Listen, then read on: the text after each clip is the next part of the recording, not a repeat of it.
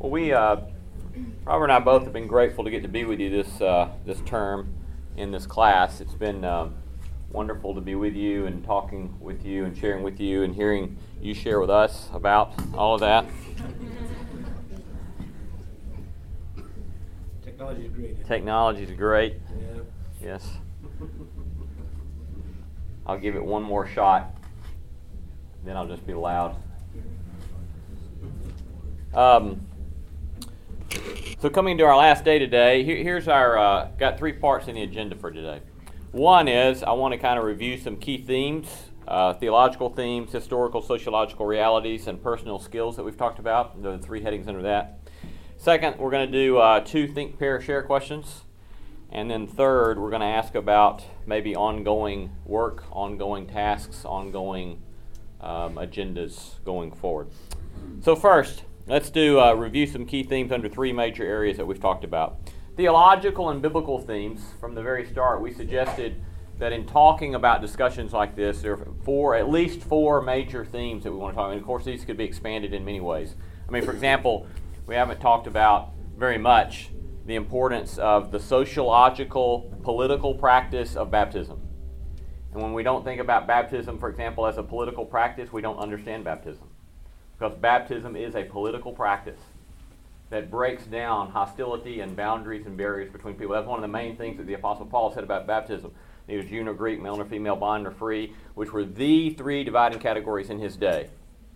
And he said, if you're in Christ, you're all one in Christ. Baptism is a political practice. We haven't even talked about that, but here's four, four major ones we've talked about. Kingdom of God as a real kingdom with its own deviant socio political practices that are different than the kingdoms of this world. Taking this kingdom seriously has profound implications that are wide ranging, especially for any sort of area of social hostility. The kingdom of God it covers the whole of the earth and will ultimately cover the whole of all human hearts, all social practices, all of the redemption of the whole of creation is that for which we long. The church, second, is a witnessing community. The church and the kingdom are inseparable, but they're not the same thing. The church is a community that bears witness to the kingdom of God, that in its common life points to the nature of the kingdom of God. The world is supposed to look at the church and not see a group that knows how to do religion right. The world is supposed to look at the church and see a community that bears witness to the nature of the kingdom that has come and is yet to come in fullness.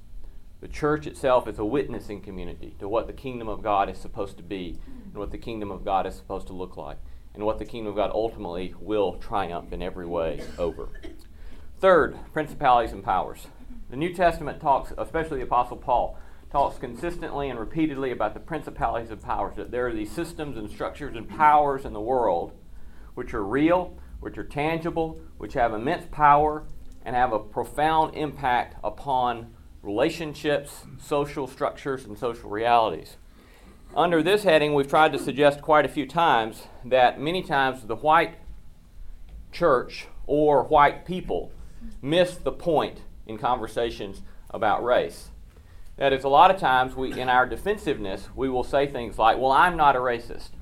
And what we've tried to suggest is that if you take the New Testament seriously, especially language of principalities and powers, you see it's not really so much important whether you or I am a racist. Now, we've always said, whenever I said that, of course it's important if I'm a racist. For me, it's important, and for the people immediately around me, it's important. And if I can find places and spaces in myself in which I am explicitly racist, it is specifically fodder for repentance on my part. But when we focus there alone, we miss some of the larger, significant realities in our world. That focusing upon the principalities and powers allows us to see that there are structures and systems in the world which are themselves racist. And if we don't find ways to bear witness to the ways those systems and structures are racist, we're failing to deal with the brunt of power and the brunt of hostility that is in our world.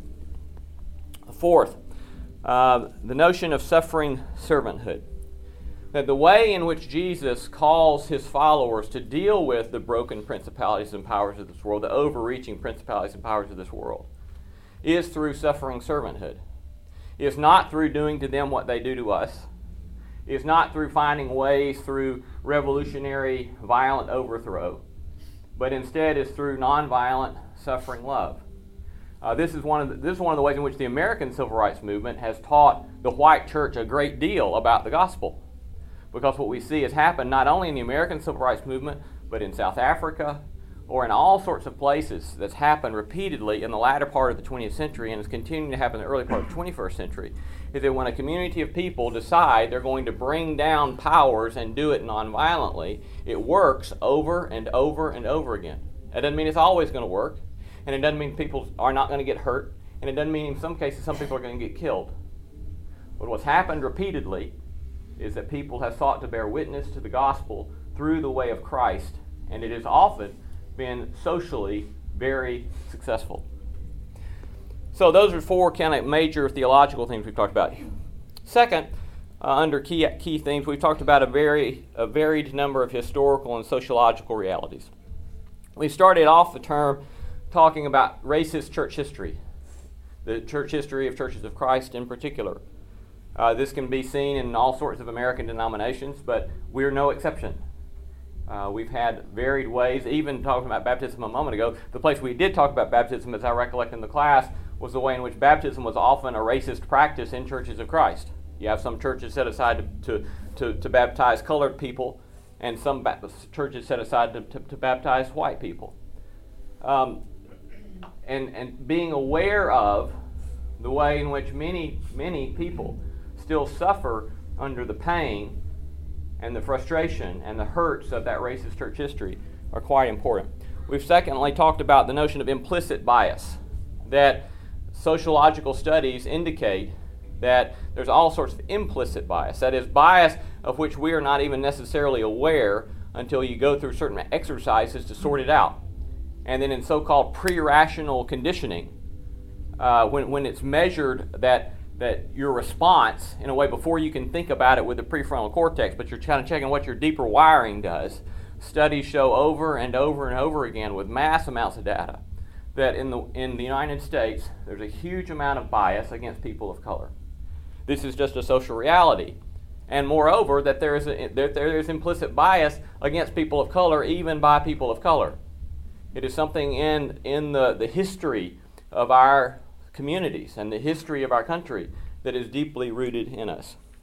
We talked some about economic policies and the way in which economic systems and economic structures have also had a profound impact in carrying on segregationist or racist implications and racist practices. We've talked some about personal histories and the ways in which this has affected people personally in their lives. And we've talked also about the prison industrial complex and the way in which the so called justice system is marked by a great deal of injustice in the way that it is carried out, in the way that it is practiced, and that we have a great scourge in our country of huge amounts of incarceration beyond any other industrialized country in the world today. Third kind of heading under some key themes we've talked about are just some kind of personal skills that we've suggested to you. One that Robert's reminded of us repeatedly is let's keep exposing ourselves and being present to those who are different from us. Let's sit and eat meals with them. Let's listen to them. Let's share stories. And being intentional about looking to be present to and hospitable to and open to people who are different than us is a key sort of practice. Uh, second sort of personal skill we've suggested are, are toothpick moments. Uh, that, that sort of notion, for those of you who are visiting, we've talked about this notion that um, you know, if you go home at the end of the day and you got food in your teeth and you know it's been there ever since lunch and you went through all those meetings you had that afternoon and nobody told you, hey, you got some food in your teeth. That kind of sense of, ah, yeah, it would have been awkward, but I really wish they had told me, right? A toothpick moment is the notion of where we say honestly to someone, hey, when you said such and so, that sounds such and so. That sort of deeply awkward moment but it's an honest moment. It's a moment which shows trust. You're showing yourself trustworthy by putting yourself in an awkward situation, and you're, you're assuming trustworthiness on the part of the person you're talking to that they would want to hear the truth, even though it's going to be uncomfortable for them and embarrassing for them. It's um, I would I would, I would just want to say personally for me that um, the notion of basic skills in navigating conflict, I think, are, are so deeply important. And I think, certainly in some of the contexts from which I, which I came, uh, often conflict was not something to learn to be navigated and assumed it's going to happen, and then you figure out how to negotiate it. Instead, it was that conflict is always to be avoided, and conflict is always to be set aside and to be to be pushed to the side and swept under the rug as quickly as possible.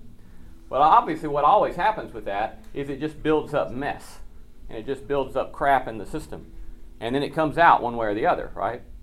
But instead, try to find ways in which we really learn to be honest with each other and we learn to be honest with each other with graciousness. There's a difference between being honest in a, in a sort of brutal, hurtful way and being honest with one another in gracious ways.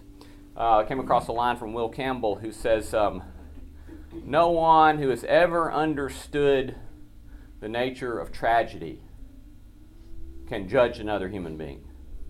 I think that's a beautiful line, right? We're all caught up in various tragic storylines of history. And the more we begin to be aware of the nature of tragedy and the nature of human life, we can learn to be honest while also being kind. We can be honest while also being gracious and generous. So, those are some key themes, key th- things we've talked about. So, let's do um, our first think, pair, share. If you're visiting, um, this way we do this. You find somebody to talk to uh, that's not a spouse, or preferably not somebody that you came in the room with, and then we'll give you a question and you think about that. Now, for some of you who have not been here and are visiting, come know we got several visitors today. Um, you may need to find somebody who's been in the class and just listen to them uh, because these are going to be questions about things that have happened in the class. Um, so we'll give you a question. You'll have 60, 90 seconds for each of you to share, and then we'll open it up and hear what you had to say about that. So here's the first question. Make well first. Everybody got your person you're going to talk to. Take a take a moment to choose, identify, move if you need to.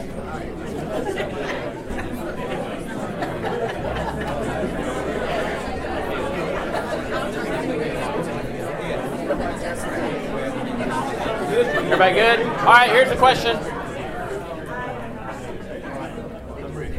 Here's the first question.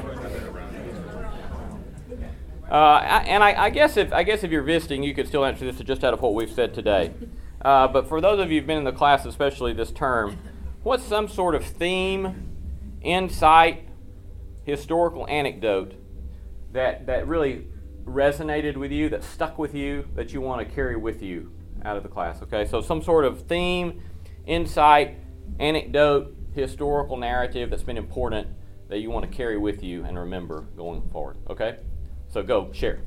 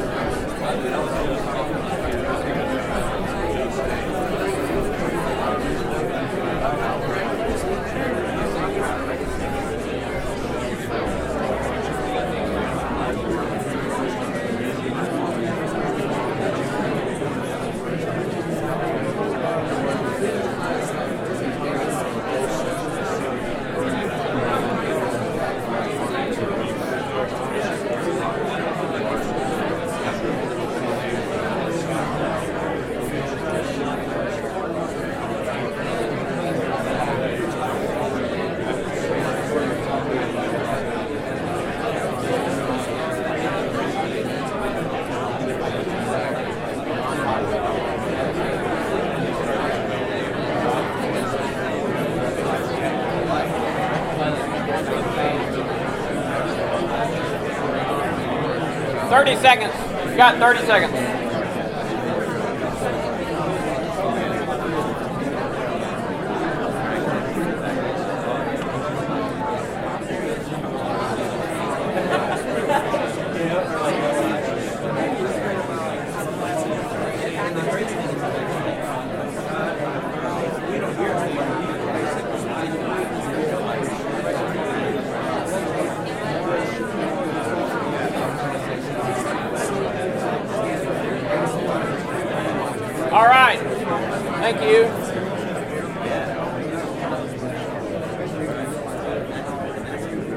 To us, if you will.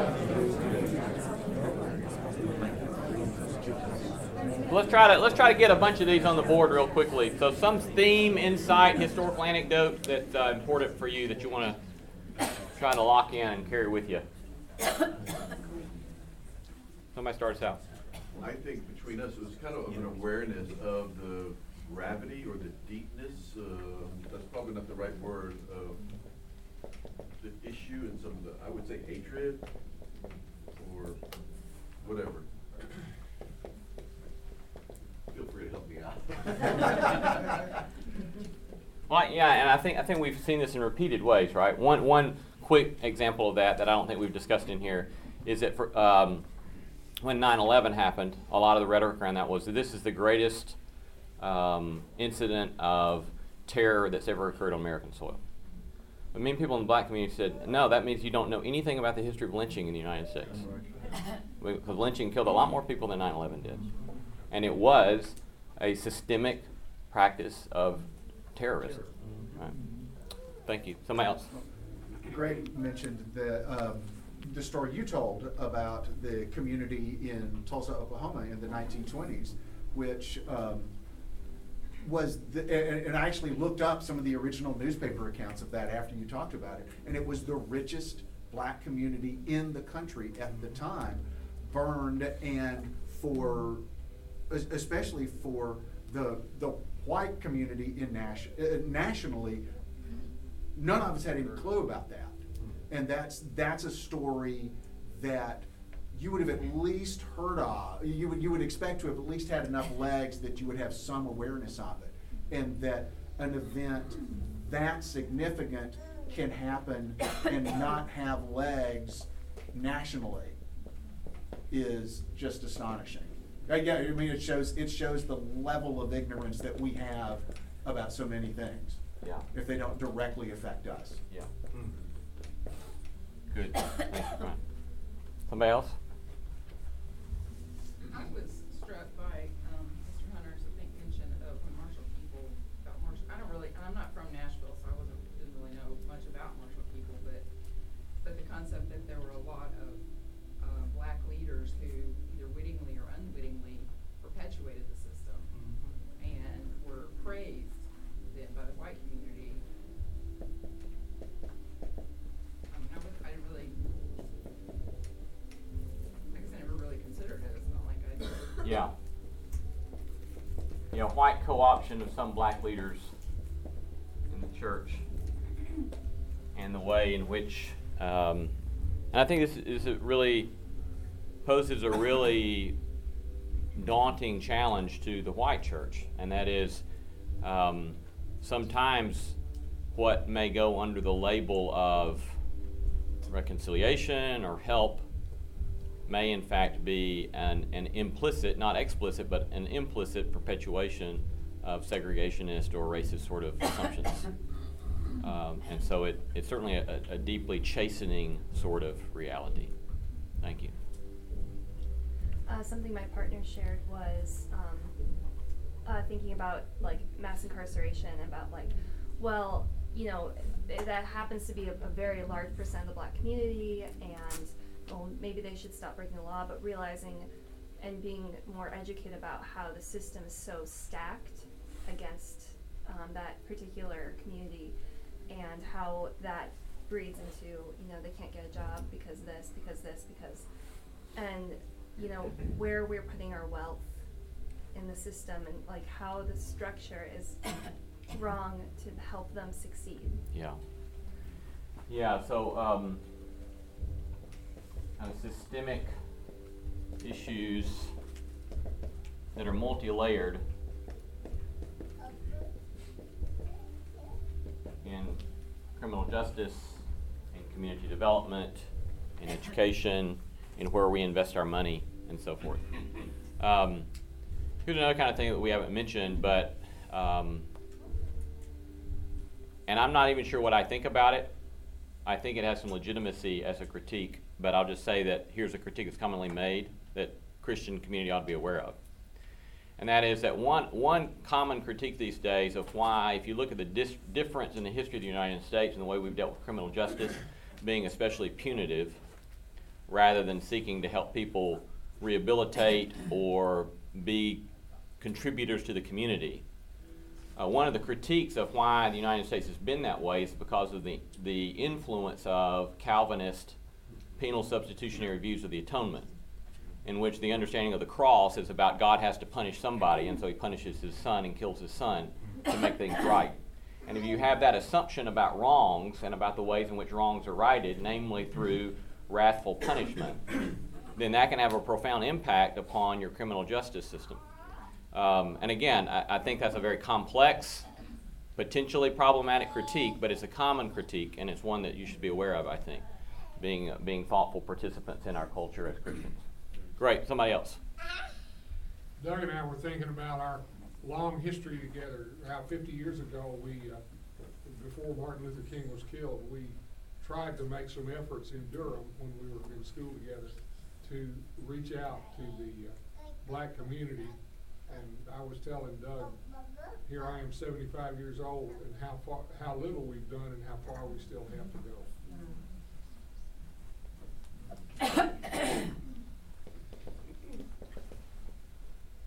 Maybe I'd summarize that by saying awareness of the, the hard work entailed.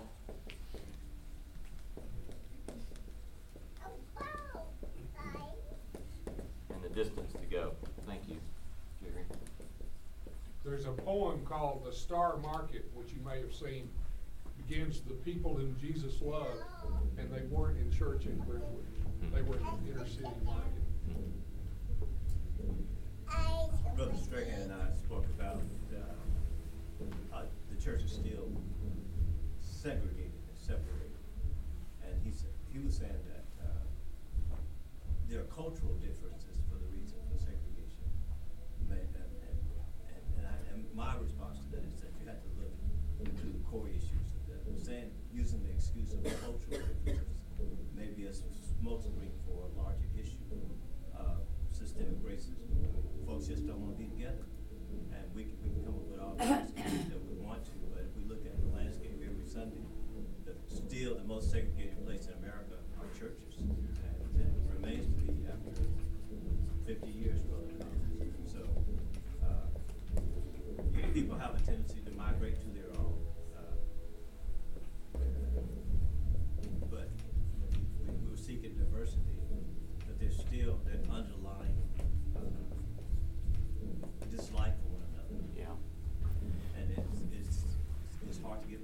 Yes, yeah.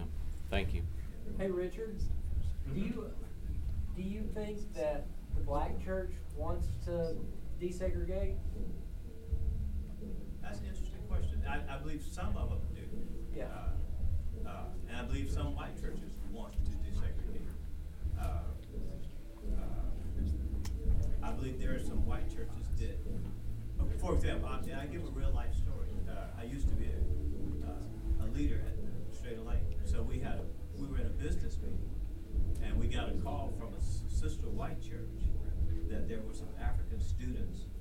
in at the church. And the leaders at this white church didn't want them there, so they called our minister, David Jones, and says, will you accept them at Schrader Lane? And that pissed me off. So, so, so, you know, and there, there, you know, Schrader Lane has Caucasian members. Uh, Probably as many Caucasians, Schrader Lane as you see African Americans here at Otter Creek. They accept Caucasians. Uh, But I've heard some African American church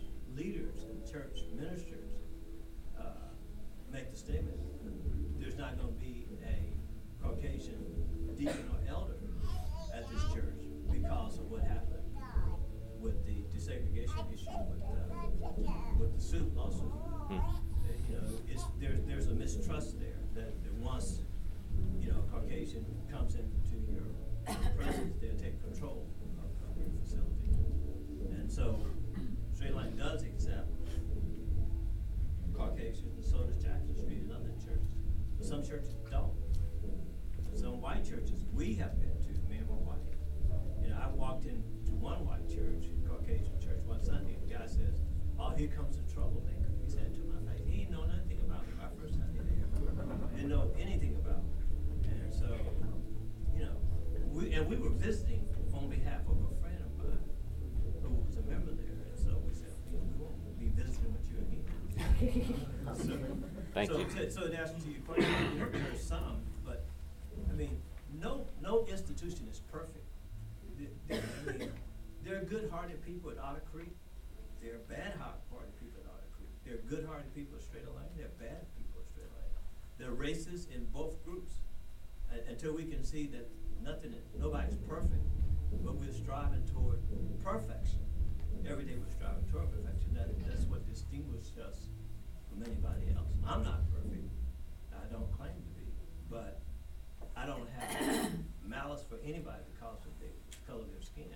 I have mal, I have dislike for the way they behave, but not for the color of their skin. Thank you. That's my biggest Yeah, issue. Thank you. Let's, um, these are all, uh, great things to get on the board, and, um, I would, I would kinda like to hear, if you, if you would be willing to, just to send us some other kind of things, so we can kinda collate some of this stuff, that we don't have time to continue on this question. Uh, if you're willing to send it by email, just send it to me here. And, uh, this next couple of days, and I'm gonna try to collate a lot of this stuff and, uh, and send it out.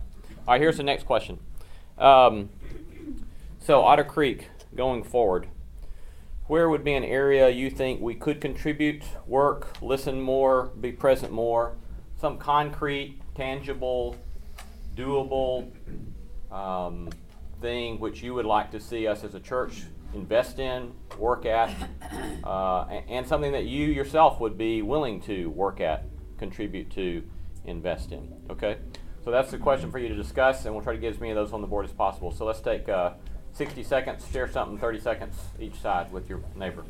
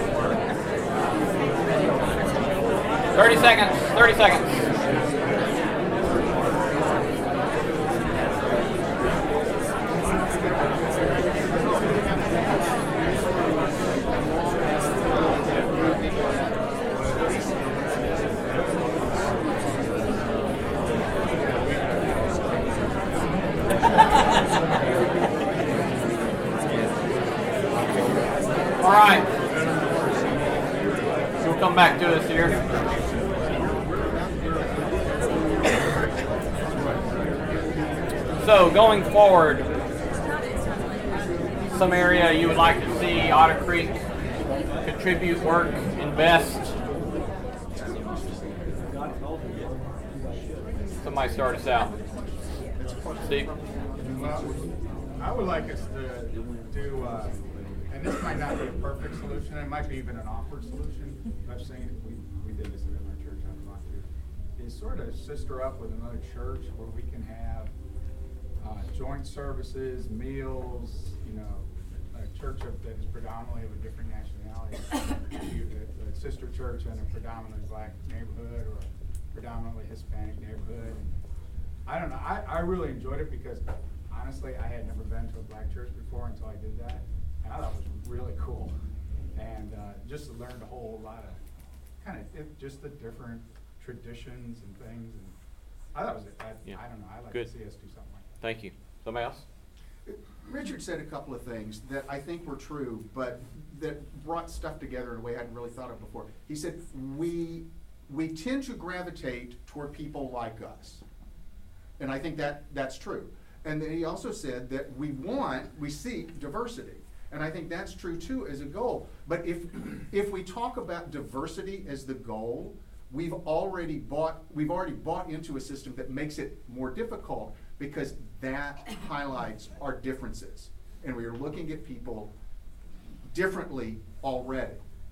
When what we want to do is seek our own. What we need to do, it would seem to me, is, is to redefine what our own is and what the things that we have in common are. Was talking with Robert uh, before class, and we got into the discussion about music. And Robert and I like to talk about Little Milton and Gregory Porter and Maxwell, and um, and those are all musicians that I love. I never talk about Gregory Porter and Maxwell with the rest of you guys when I'm talking music. but that's a but that's but that's a common area that Robert and I have. And so when I'm seeking my own, that's a way that I can seek my own because I love talking about Gregory Porter. Um, and, and so, I, and, and at that point, I'm not thinking Yeah. about our differences. I'm thinking about our own. Yeah. I like, I like that summary, redefine our own. Which going back to the baptism thing, that's what Paul is doing with baptism, Yeah, right? Re- exactly. He's redefining who our own is. Yeah, it's, it's, it's these, Yeah. these are the things that we have in common. We, we don't need to be, how can we be around people that are different from us? It's how can we find the ways that we are the same? Yeah, good, thank you. We only have about three to four minutes, so what I'm gonna ask you to do is, let, let's see how many we can get on the board in the time we've got left. So, uh, give us some, uh, one sentence. Fred? um, somehow corral those at Otter Creek that have the ability to offer more economic justice and opportunity. Um, I think this church is blessed with a lot of, uh, uh, resource there, and I, I think there's ways to be more intentional about that as, as Christians. Great. Corral and extend economic opportunity. Great. do ministry together. Do ministry together.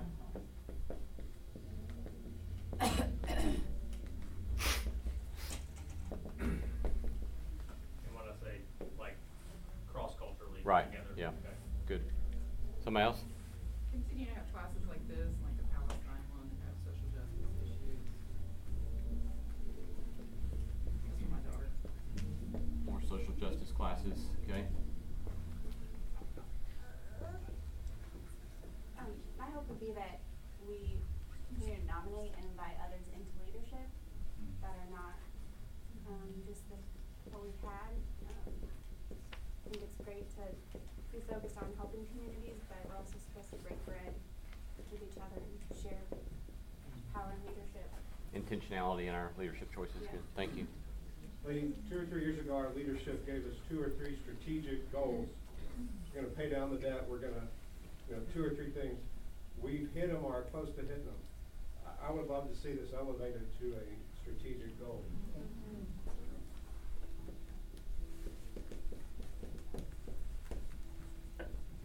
So make this a congregational strategic goal. Yeah.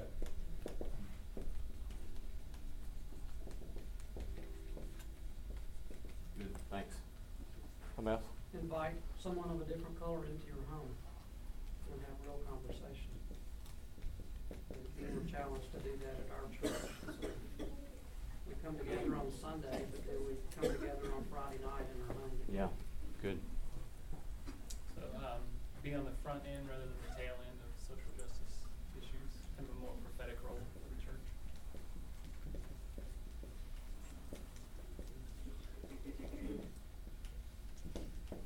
Good, thanks. I'm just gonna say it, I mean, if we can ri- raise five million dollars for a building for us, what, what could we do for the, the disenfranchised of our community? And create enterprise zones.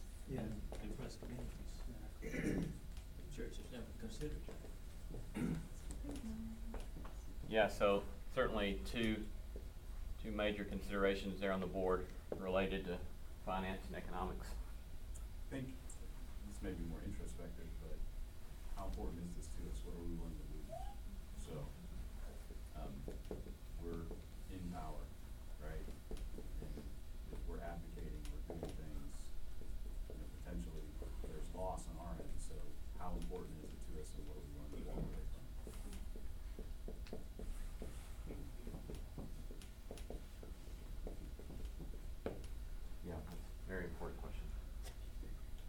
just saying, you do a good job of this, with just preserve an open, honest environment for an open, honest dialogue. Just Get into solutions, you're gonna have different perspectives, opinions about, you know, how to get from A to B, and we wanna make sure we understand, uh, you know, people are in it, hearts in the right place.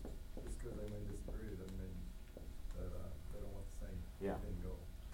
Preserve open and honest dialogue. Thanks, Willard. Mouse?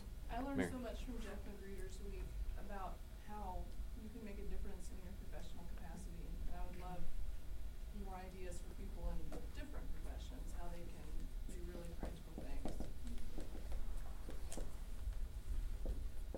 Ideas for making a difference in one's own vocation, in varied vocations.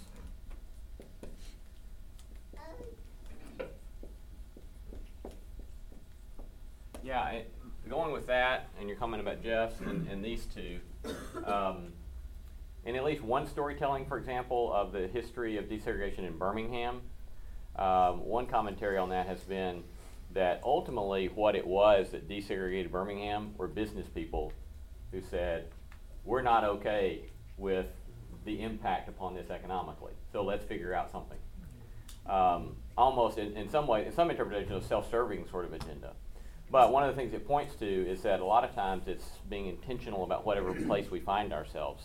They can have a, a very profound impact Do you upon our think the community. sanctions is what led to? Certainly, yes, And- exactly. And also in South Africa, you spoke about, I mean, it wasn't just social nonviolence in South Africa. I mean, the ANC bombed and, and, and there was a lot of violence in South Africa. Yeah.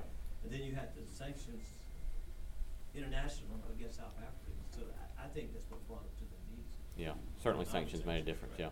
More, more, uh, more things to get on the board? If this is truly a value of the church, I believe the leadership needs to reflect that. So people of color need to be in leadership, elders, so that the community sees this is truly an inclusive place and the value, they're not just saying it, they're, they're doing life together. Yeah. With people, of all people. Good, thank you. We, we, one week we talked about, we need to be real careful about learning about another culture that's kind of before this. And there's like a lot of truth to that, but it, on the flip side, don't be afraid is what I'd say. I've known Adriel Watkins for, you know, his whole life, my whole life, through Otter Creek. Dre, I've always called him Adriel and said, my name's Dre, like years later.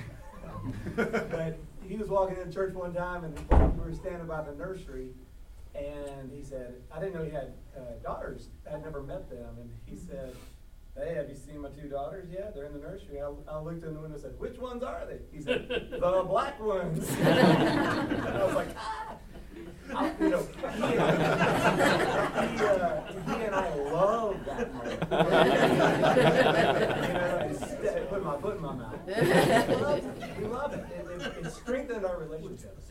You don't have to be perfect. You know, Yeah. don't be afraid to, to to meet people and build a relationship. It can be a little, it can be goofy. Good, do not be afraid. Rubio says that's in the Bible lots of times. He, he repeats that. I think he's right. Uh, same on this. If you have other things, I wish you, I ask you please to send those to me at this email address. Um, and we'll collate some of those this week. And here's, here's the last thing that we'll say, is that, um, I'll, I'll I'll collate all this kind of stuff and, um, and we'll also kind of circulate a, um, if, if you would like to be in some way involved in ongoing discussion, ongoing action, ongoing work, we'll ask you to kind of indicate that in an email that we'll send out this week. Thank you very much, and uh, blessings on you all. Let's close with a prayer. Gracious God, we give thanks for the gifts of this day and for your mercies. We thank you, O God, that you have called us to be ministers of reconciliation. And we pray, O God, that you would give us wisdom. Uh, we pray that as uh, Jesus called his followers, that we might be uh, wise as serpents and harmless as doves as we seek to bear witness to the ways of your kingdom. Uh, keep us from being afraid. Keep us from being cowardly. Uh, grant us courage. Grant us patience and grant us strength. We pray all of these things in the name of Christ, and we pray together as Christ taught us to pray. Our Father who art in heaven, hallowed be thy name. Thy kingdom come, thy will be done, on earth as it is in heaven. Give us this day our daily bread, and forgive us our trespasses, as we forgive those who trespass against us. And lead us not into temptation, but deliver us from evil. For thine is the kingdom, and the power, and the glory, forever and ever. Amen. Amen. Merry Christmas. I sent you the board note. Just get the first one. Good, okay. I sent two, I sent two copies because there's a glare. Oh, So I moved the glare up and down. Good. Okay. Thank you. Hey, really good. As, as, as, as usual, I may have to come back and do some kind of a divinity. Is that where you make kind like a white. Like yes. The, uh,